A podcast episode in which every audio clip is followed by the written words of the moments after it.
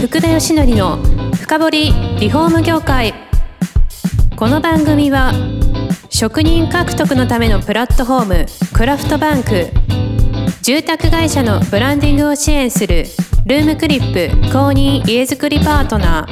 ーリフォーム事業のためのネットワーク戦力の提供でお送りします皆さんこんにちは今週も始まりました福田義則の深掘りリフォーム業界第11回目パーソナリティの福田義則です今回もプラスバイプラスの宮本さんに来ていただいてますよろしくお願いしまはい、す、よろしくお願いします。前回ですね気になるところはい終わっちゃったんですよ、実はあ、そうですか。だって利益7倍ですよね1年えですごいですよね。すごいですねすごいですね宮本さんがやったんでしょいや、それ僕はは何もやってないです。僕は何もやってない です。まあ僕は何も影響を及ぼしたって言えばいいですいねや、まあですね。まあ、そう言っただけで嬉しいですけど。他には、うんはいどんなようなうん効果、利益7倍以外にも、いろんな効果を多分出されてると思うんですけど、そうですね。はいあのーまあ、粗利率が、まあ、1年で5%上がったりとか、そんな上がります。はい、上がりましたね。はい。し、まあ、に当然あ一緒ですけど、人数を、はい。あの、採用もせずに、はい。はい、したっていうのもありますけどその新しい人材を入れるっていうのもあるんですけど,、はいけど今一番大事なことははい。今いる人材の力が100%発揮できてるのかっていう話なんですね。そうですよね。はいはい。でそこがまあ注力して、まあ、そういう形で、あの今みたいな実績とか、はいあとはあとは今、あの半年目になるんですけど今月で、けど、まあ、これ 5, 5ヶ月間今サポートさせていただいて、はい5ヶ月間で今、えっと、5ヶ月連続であらり達成をああ、そうなんですか。はい、4チーム今みあ3チームか、はい3チームから4チームぐらい見てますけど全部5か月3チーム4チームとも5か月間連続達成をそうですか。してますね今それっていうのは今、あのー前回聞きましたけど、12、今、会社12社ですか、はいはいあの見てるわけじゃないですか、はい全部そういう形ではい実績が上がってるんですか、あえっとですねえっと実績を上げるということがはい、社長の期待だったらそうしますなるほどはいそうか目的が違うわけです、ね、僕で違いますね、はいあの言ったらオーダーしてるのは社長なのではい社長の目的地に連れていくってことが僕の仕事なのでなるほど僕の目的地はないんですよねはいはい、ですから例えば単純に理念を作りたいんだはいとかビジョンを作りたいはいだとかあとはあの数字はもう本当に利益上がってるからいいので、はいもっと社員が本当に会話しやすいような雰囲気を作ってほしいっはいていうことをもちろんそれは最終的に業績に関わるんですけども、はいそのオーダーによってこういろいろ変えますね。えコーチングっていうのは、はいその目的は、うんまあいろいろあるにしろはどいこにでも連れていけるものと思えばいいんですかえっ、とし社長次第のところありますねはい経営者次第のところがなるほどありますねああの魔法の杖ではないってことですねそういうことですね、はいはいじゃあ実際ですね、やっとちょっとコーチングの具体的な中身ですかはいはいそこにですねうん深掘りしていきたいと思うんですけど、はいいや具体的にどんなことやるのかなと思っていましてあーありがとうございます。はいまあ、具体的にはあの先ほど途中で言った通り、えーまあ、自社でやってきたことをまあそのまま、はい、ねあのまあ、当然アレンジして建設業界向けにアレンジでやるわけなんですけど、はいあのとにかく会議の質を上げるはいとかミーティングの質を上げるっていうところがはいまず大事ですよね。なるほどはい、で例えばミーティングとかで社長ばっかり喋ってるとかですねはいとか、はいあとはなんかこうなんていうかこう圧が強い人がよく喋って、はい結局その人の話で終わっちゃうみたいな。うんありがちな感じですね感じですね。はい 感じですねまあ、建設業界だと特にあるかもしれませんけど、はいそうするとメンバーは力発揮できないですよね。はいはい、なんでまあ言いた言いたいいここととあって言えてないわけですから。うだんかはいら結局メンバーが例えば顔が曇りながら働いてる人っていうのは、まあ、例えばやりたいことやれてないとかはい言いたいこと言えてないとか、はいそれとまああの、まあ、特に子供なんか分かりやすいですけど、まあた簡単に子供なんかもう力発揮しなくなりますよね。ええはい、で大人も同じようなもんなんで、はいあのそんな感じでこう力発揮できなかったらせっかくいる例えば10社員数社員がね例えば10人でもはい20人でも100人でもいいですけどもそもったいないはいじゃないですか。はいですからそういうふうな形のところをまず、えっと、ミーティング会議の質を上げる。いやとはいえですよ、はいね、そうやって高圧的な方がいたら、うんうんなかなか帰ろうって言っても、そうは変わらないじゃないですか、変わらないですね。もうちょっと具体的に言うとどういうことやるんですか、じゃえっと、まずですね、はいえっと、経営者と、あはいえーまず経営者が作りたい世界っはいはいていうのをまず聞きます。なるほどいろいろ。で、とにかく経営者が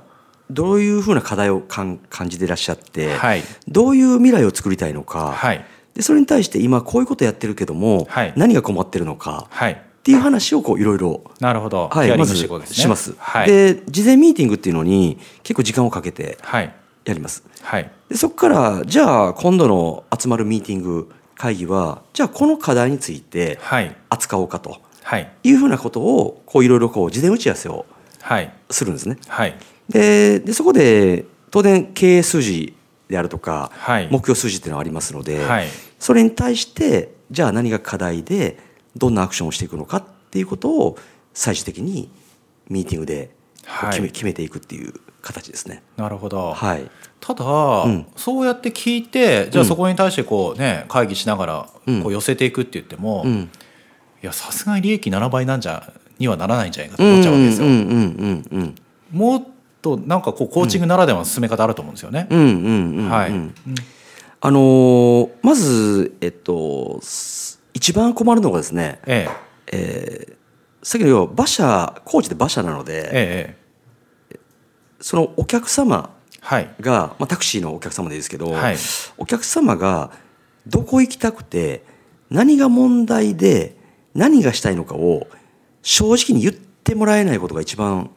あーやりにくいんですよねなるほど。はい、だから例えば利益を今例えば何パーセントのものを何パーセントにしたい、はいはい新規顧客と例えば既存顧客が今何割なのか、はいうんでそれを本当は何割にしたいのかはいで単価がいくらで今こんな単価だけどもで今その単価を今今の単価をいくらにしたいかはい。っていうところの具体的な現状把握からいろいろうんうんうん始めていきますよね。はいはいでそうするとこうなりたいっていうのとまず現状把握の数値がほとんど出てませんはい普通の企業は。はいですから数字聞いたとしてもほとんど出てこないです。あーはいはい、まずそこから始まります。はい。はい、えそれをじゃあ改めて経営の数値をこう確かめて、はいみたいなことをやるんですかやりますやります。はいそれ出た出るわけじゃないですか出ます出ますじゃあこのぐらいの目標にやっていきましょう、はいはい。そこと会議とこうどうやって結びついていくんですか、でそうすると、えーまあ、はいちなみにその、けあのーえー話の流れで申し訳ないんですけど、ええ経営の数値見えるのはうちのソフトでやるんですけどね。あうあちのソフトでやるんですけど、はいソフトをあの入れていただいてやるんですけども、でそれで、まあ、あの見える化して、はいそうするとこういうふうな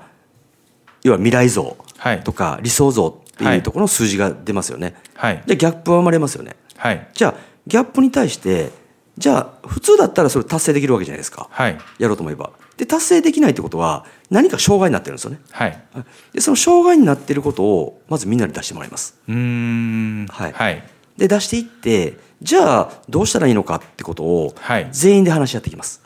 ああそうするとこうポツポツと意見が出てくるわけです出かます出ます。はいどういう聞き方とかするんですかそれあまずですね、えっと、それぞれの例えば目標数値と、はいえー例えばまあ現状とで課題が出て待ってますよね。時にまずそのチームの中で障害は何かっていうことを出してもらうんですけども、はい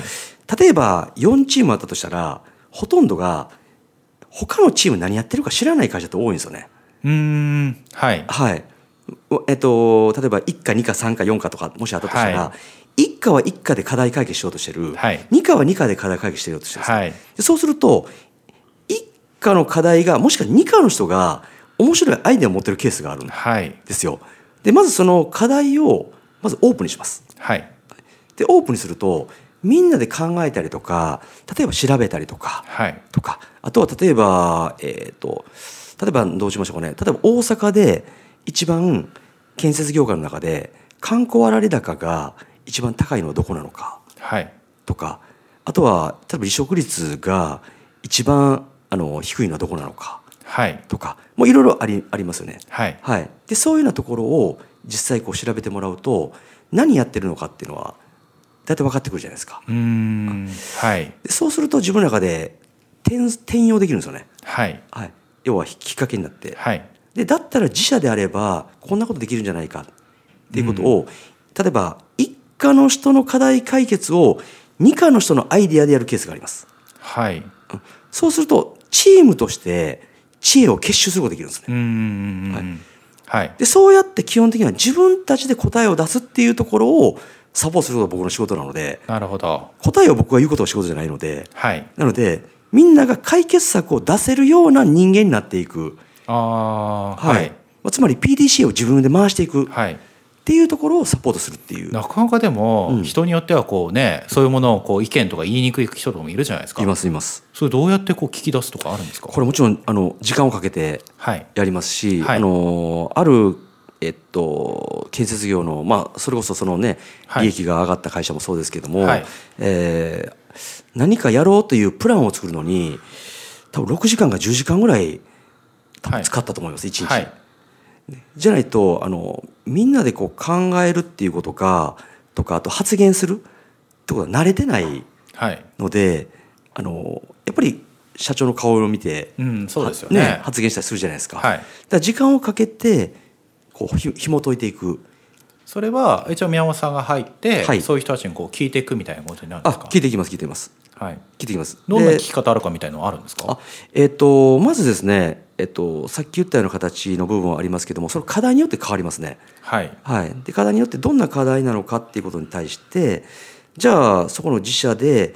まあ、どんなことをしたいのかっていうところからこういろいろこう紐解いていくような形ですね。なるほど、はいえなんか実際のこう聞き方っていうのは、うんこうこっちから答え言えないわけですようんね、うんうんうん、質問どんどんしていくみたいな感じになるんですかあね、質問をどんどんしていくっていう形になりますね。はいうんだから例えばですけども、はいえーっとですね、例えば、えーっと僕コーチングのベースって信頼関係だと思ってるんですね。ええはいでまず信頼関係がないと全く機能しないんですよ。俺ああはい、はいまあ聞いたところでね絶対そうです答えてくれないですもんねはいはいじゃあまず信頼関係を作ろうかと、はいまずコーチとクライアントの信頼関係が大事です。はいコーチと社長とのはい信頼関係めめちゃくちゃこれ大事です。はいでこれをまず作る作った上で次あのメンバー同士の信頼関係がうーん必要ですね、はいで信頼関係がないと発言に対してはい躊躇しますよね、そうですよねはいはいで当然発言に対して一切否定は僕しませんはい全部正しいっていう立場で、うーんああそれいいねなるほどあまるさんはそう考えてるんですねって、はいうんはいどうしてそう考えたんですかはいでそれを思ったきっかけは何なんですかあそうやって深掘りをしていくわけですね聞いていきます聞はいで例えば、えー信頼関係を作ろうと思った時に、はいあなたはどんな人を信頼するんですかああーとはいか、はいあと信頼ししない人っていうのはどんな理由から信頼されないんですかはいであなたは誰に信頼されてると思いますかはいその理由は何ですかはいみたいな感じのことをいろいろなるほど聞いていきますね。なんかやっぱりそこをやっていくにあたってこうマネジメント層もうん、そういったことをこううん巻き込んでいくんですか、そうです巻き込んでいきます。はいだから例えば、えっと、目標達成できないんですよってメンバーがまず言ってくること自体がまず大事ですね。はい困ってることを困ってるって多くの組織言えないんですよ。はいですよだから自分で抱えちゃうんですね。はいこれを僕困ってるんです助けてくださいって言えるチームは誰かがその答えを持ってるんですけど、うーんで、はい困ってるって言ってくれるから誰かが解決するんですねはいまずそこからこうあの始まるような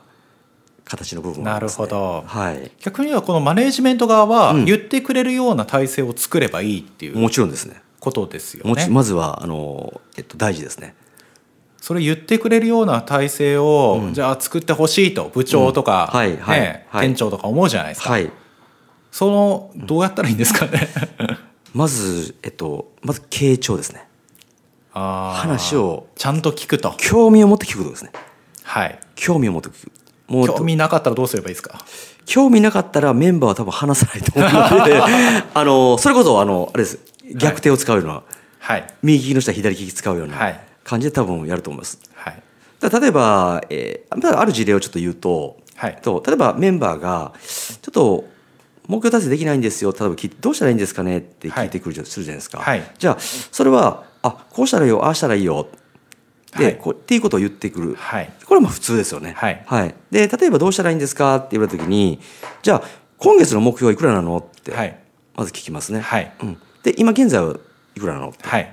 じゃあギャップがいくらなんだねって、はいで見えてる数字ってどれぐらいはいでちなみにちょっと教えてほしいんだけど今月やばいなと思ったのはいつからやばいと思ってるのうんうん